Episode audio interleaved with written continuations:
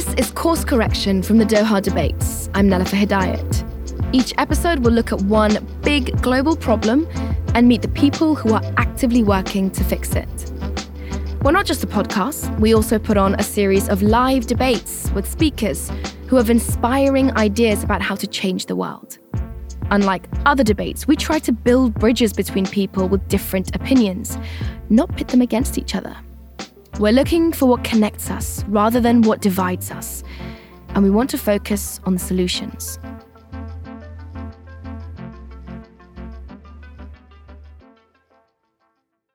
Our first debate tackled the global refugee crisis.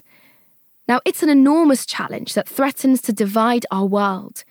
And it's a deeply personal issue for me and my family because 24 years ago, we fled war in Afghanistan and sought refuge in the UK. Today, there are 25 million refugees in the world. That's like the entire population of Australia.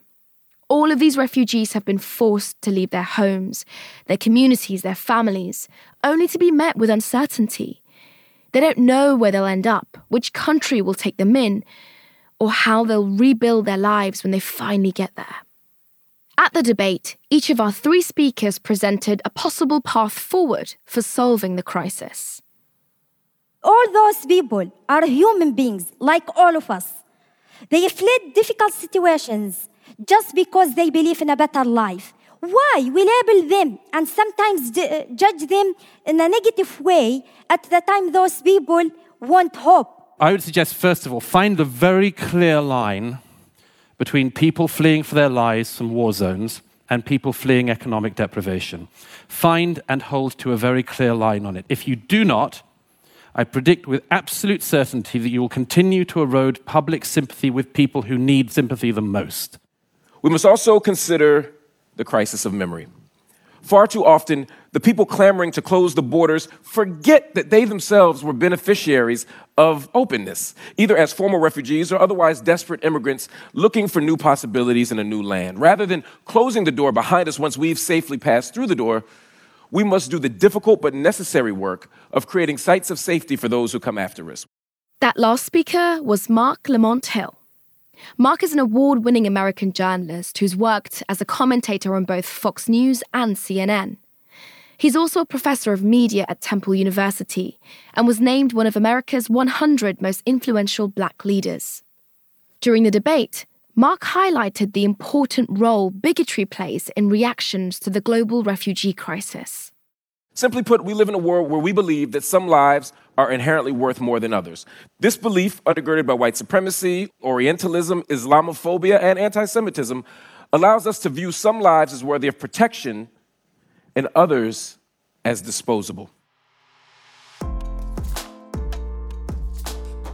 I wanted to talk with Marc a little more about the role of racism in the crisis, the West's moral responsibility, and the importance of the language we use when we talk about refugees. If we look at refugees in particular, how does race play into the refugee crisis that, that's affecting the world globally right now? I mean, a big part of it is even how we decide who is a refugee and who isn't, and under what circumstances.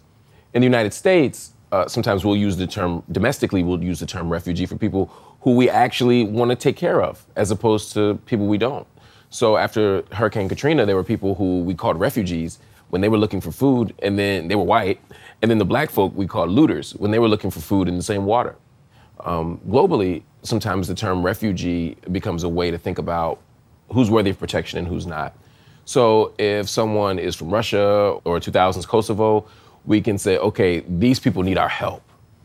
Then there are ways that darker hued refugees, people from, say, Darfur or uh, Muslims, people from, say, Syria or, or, or, or, or Somalia, will, will say, well, do they share our values?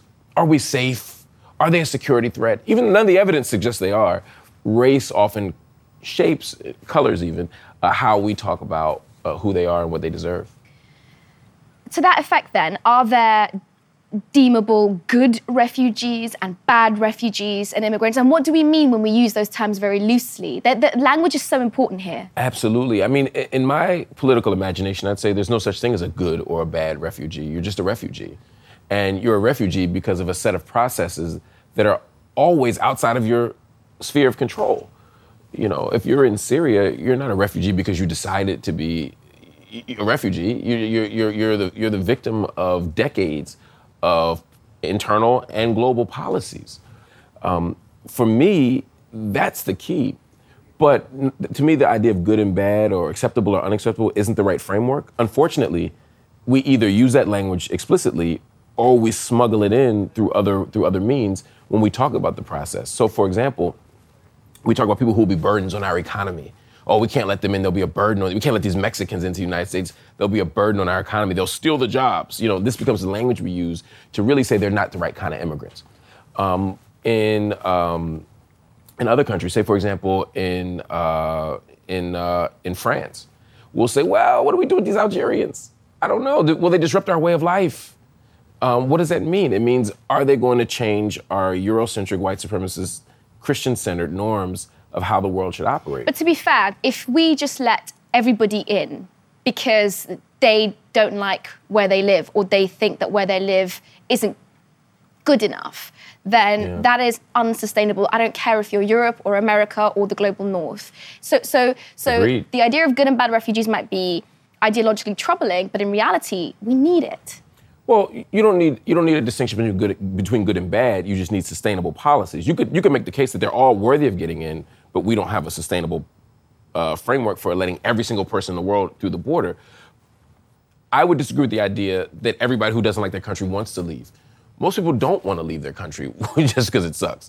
there are, a lot of people are really upset about Donald Trump right now, and they're not trying to. They're not looking to Canada, and there's a good case for doing it, but they're not. Right? Most people stay. People leave when the conditions are so dire, so urgent, so pressing that they're left with little choice. So, so, when, so those people who then leave and want to come to a place, if we say, well, there's not enough room for all of you, cool. But what do we do about it? If we say every person from Syria can't come here, what can we do to redress the policies of the Assad regime in Syria? And we've had opportunities to. When we've literally, whether it's changing the red line, whether it's whether it's giving a hands-off approach, whether it's in, in, in other decades actually funding the project, there are things that we've done to create that. So we, now we have to do work to undo that. It's not enough to create a problem and say, well, I, I don't I can't fix it. Right? I can't set the house on fire and say, well, I don't have any water. But this idea, I mean, like of, of, of collective guilt that Americans should feel for what happened in America during slavery, or what Europeans should feel um, of what happened in the 20th century with the two world wars and xenophobia. The idea that Germans are responsible now for what happened with their ancestors, we cannot use those excuses to justify an open border policy now. We just can't. That concept itself is inherently wrong, surely. I agree. That's, that's why I wouldn't make that argument.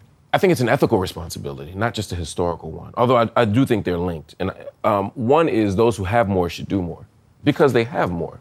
You know, I, I would love the Jordanian government to do more for uh, Palestinians, for example, um, but they do a whole lot. I'm not sure how much more Jordan could do.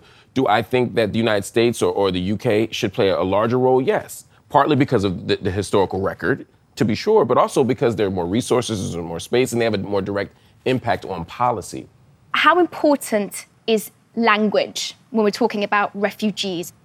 Um, language is, is, key. Again, um, the the use of particular terms can spotlight someone's humanity, their worthiness, um, the need to invest in them, or it can make them disposable. And so it's very important for us to use language that is humanizing and that invokes possibility. Mm-hmm. Uh, I, I, think that's key. And throughout history, again, many groups have been looked at as social burdens and problems, whether it's the Black Irish in the United States, whether it's Eastern European Jews. They, they, there's been a language of, of, of burden uh, that was unfair to them. Um, it becomes uh, anti human, it becomes anti Semitic, it becomes at times now anti Muslim, xenophobic more broadly. We have to change the, the approach, or else we'll continue to replicate throughout history the same problem. So in, in Europe today, what we see is something not unlike what we saw in the 19th and 18th century with different populations. And we seem to be committed not to changing the rea- that practice, but to simply making sure we're not the ones on the wrong end of the equation. And that, I think, is a fundamental problem. What is the problem with calling somebody illegal or an alien? It, when we refer to people as legal versus illegal, when it comes to the question of refugees, it's very easy to lose sight of their humanity. It's very easy to lose sight of their identity as people. And when you begin to refer to people as alien, literally something foreign, something outside of our social universe, our social sphere, um, when we refer to people as illegals as opposed to humans, um, it becomes very easy to deploy policies and actions against them that are unconscionable. It's easy to throw them away, they become nobody. So then, Marc, why are pro refugee rights groups so woefully unsuccessful at speaking truth or bringing the facts across to the general public? Why is the discourse so easily hijacked? Yeah. Why know, are we so bad at this? we've been bad at it for a long time. Why are we bad at and, it? And I've been trying to figure out why. You know, let's think bigger. Okay. And, and across a, a wider sweep of history, I think those in power um, within particular nation states or globally, if you think across nation state borders, have a vested interest in having an exploited class. There's a vested interest in having people who are at the bottom uh, rung of the social ladder. That's simply a reality. And the language that we use to frame that normalizes those relationships. That's how we. That's how you have people voting for Donald Trump, voting for a billionaire who wants to create policies to make more billionaires, right? Knowing that almost no one's going to be a billionaire, but they bought into an idea and a dream that is more important to them than creating a certain kind of equality because we've normalized not just the idea that there will be a gap between who has and who doesn't have, but that it would be almost wrong to create equality for everybody. That that's somehow anti-democratic or anti-American. If we just take a second to just like really absorb what you just said, the idea in in, in developed Western, uh, the global North, of equality is wrong. That's a powerful thing you're saying. I mean, that's insane. And it's terrifying, but that's what keeps continues to happen, and we- we're moving in the wrong direction. so why is the left so palpably bad at dealing with this language, at dealing with I think it's a situation? question, but I don't think it's a question of, of, of dealing with it. I think it's a question of power dynamics. The people who are best funded, the people, the, the, the, the ruling class has the ability to create the signs, to create the school, to create the curriculum, to create the, to, to produce the political parties. And so we have wonderful language. Have, I think we got a pretty damn persuasive and compelling argument on the left. The problem is we don't necessarily have the same space. It's not opposite sides of the same coin. So we're fighting against the machine. We're not the machine. And so we're at the gra- grassroots level trying to push back, trying to grow a movement that can be louder and stronger. But we're actually challenging what counts as common sense. The average person believes that there has to be, that there is a natural uh, reality of rich people and poor people, of, of billionaires and, and people who, who, who, who make, you know, barely living wages, if, if that. That's, the, that's common sense to people. Mm-hmm. It's common sense that, that rich people are going to be president. It's common sense that some people are going to have to flee the country. We're not just picking between A or B, Democrat or Republican, or, or Likud versus Labor, or whatever, wherever you are. It, it- it's not that simple. I'll give you an example. In the United States, I voted Green. I've been a su- supporter of the Green Party for about two decades. I can. Com- it's much easier for me to convince a black person to vote Republican than it is to convince them to vote Green. They say, "Yeah, but I only have two choices." right. Getting them to imagine a third is almost impossible, because to them, common sense within the United States context is that there are only two parties. So getting them to dream outside of the norm is a significant challenge. And you could say to me, "Well, the Green Party has the right language. They have the right agenda. Mm-hmm. Everything lines up. I up." was just about to tell, say that to you. Why aren't people voting for it? Yes. It's because people have been told that it's not possible. That it's just it's just not possible. And if people are told that something's not possible, then then, then they often can't think outside of it. How important and crucial is the role of the media when it comes to framing incredibly important and seismic debates, like, for example, the Black Lives Matter movement or the refugee crisis? Yeah, I mean, the media is of critical importance uh, trying to make sense of the social world in general. I mean, it, it, it tells us what stories matter and what stories don't. Just by what gets covered, we, we have a sense of whose life is worth covering, whose life is worth covering. And then within the coverage, it helps us understand the terms of debate. We, we get to decide what, what, what's worth fighting for and what's not, uh, what's, what's changeable and what's not. Um, and the media framing in many ways limits it can expand possibilities but it often limits possibilities for how we can understand something. So for example with black lives matter um, it was incredibly important i think um, in 2014 uh, to see after the shootings in ferguson to see black lives matter highlighted. Now they sometimes misrepresented the leadership of black lives matter which i think was important to highlight. Um, oftentimes media didn't talk about the fact that it was three women of color, two of whom were queer identified. That's significant. That's a seismic shift in how we understand uh, leadership in the United States. Yes. Important stuff not getting highlighted. So, on the one hand, the media gave us a window into Black Lives Matter and normalized the phrase Black Lives Matter, which is awesome. Mm-hmm. Um, on the other hand, we squandered opportunities to have a deeper, more nuanced conversation about leadership, about power, and about what was at stake for Black Lives Matter, which wasn't just stopping police from shooting us, it was much deeper than that. Now, increasingly, we've seen the global refugee crisis being hijacked by politics and political groups and parties. That politicization of the refugee crisis, it, it has a lot of effects. And I just wanted to yeah, get your thoughts on yeah, what that yeah, does. It has a lot of effects because it makes them a political football rather than a, a site of investment and a site of, of urgency at the, at, the, at the humanitarian level. It becomes a question of, well, Donald Trump's against it, so I have to be for it, uh, or um, Merkel is for it, so I have to be against it. And, and when we frame things in that way, um, as, as, political issues rather than substantive human issues, I think it gets into very dangerous territory because oftentimes the choices we're making about whether or not to embrace a policy or not aren't informed by the economic or social or cultural climate, right. but by a very particular agenda in a nation state. And, and that can't be the driving force anymore. Are politicians irresponsible with the way that they talk about the refugee crisis? You could have just stopped with our politicians irresponsible. yes, yes, and yes. So then let me ask you again why have subsequent democratic and liberal governments within Europe, uh, America, the global north been so woefully unsuccessful at uh, talking about these positive aspects or the investment needed in refugees? Why are successive governments so bad at this? I'm saying that it might be impossible within the current framework of government and politics to have a robust and healthy um, approach to the refugee crisis. So then, what do we do? We change our approach to government and politics. We change the framework. We reimagine what the world could look like because we're always going to be unsuccessful at creating equality within power structures that demand and feed off of inequality. So, one of the things that I find really interesting in, in the work that you've done on otherness, that you speak a lot about, is this idea of linking violence, intolerance, otherness to specific groups. And that language seems to be pervasive. So, whether we're talking about um, Nigerian economic migrants coming to Europe, or Syrians, or my home country, Afghanistan, people coming to Western Europe, or Salvadorians, Venezuelans coming into America, they all seem to be intolerant, have a completely different way of life to us, um, and are violent. And yeah. almost the same language is used when we're talking about Black Lives Matter, or Momentum, or progressive groups. Yeah. Where is this coming from, and how do we battle that?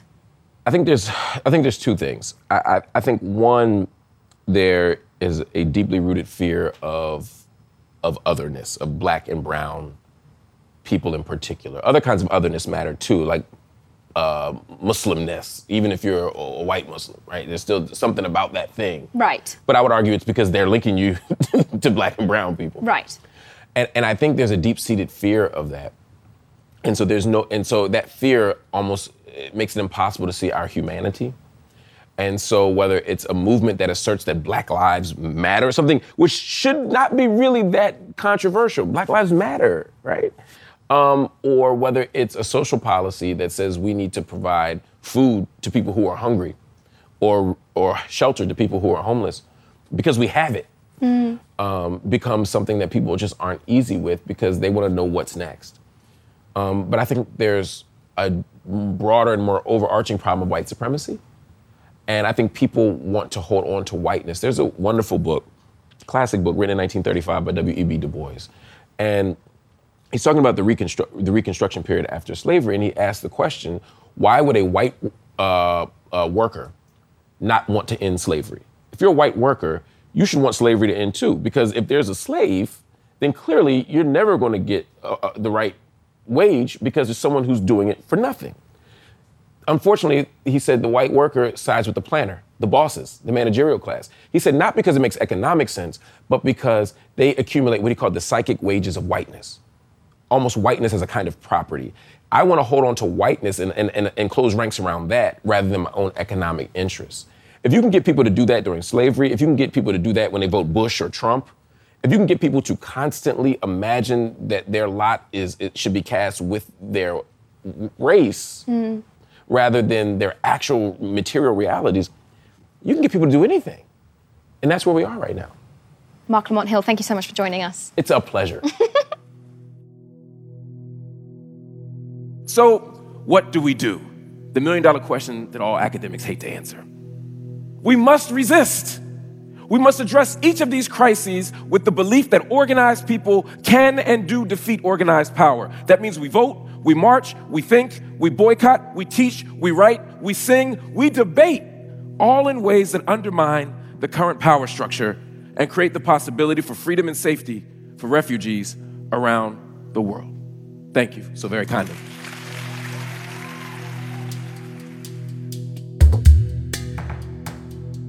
That's all for our show today. To watch the full live debate, go to YouTube, search for Doha Debates. You can see all of the speakers' proposed solutions and tell us what you think. What are your ideas about ways we can improve the situation of refugees everywhere? We want to hear from you. Tweet us at Doha Debates. Join us for our next episode of Course Correction from Doha Debates, wherever you get your podcasts. Course Correction is written and hosted by me, Nelufar Hedayat. The show is produced by Doha Debates and Transmitter Media. Doha Debates is a production of Qatar Foundation. Special thanks to our team at Doha Debates, Japhet Weeks, Amjad Atallah, and Jigar Mehta. This episode was mixed by Ben Shano. If you like what you hear, rate and review the show. It helps other people find us. Join us for the next episode of Course Correction wherever you get your podcasts.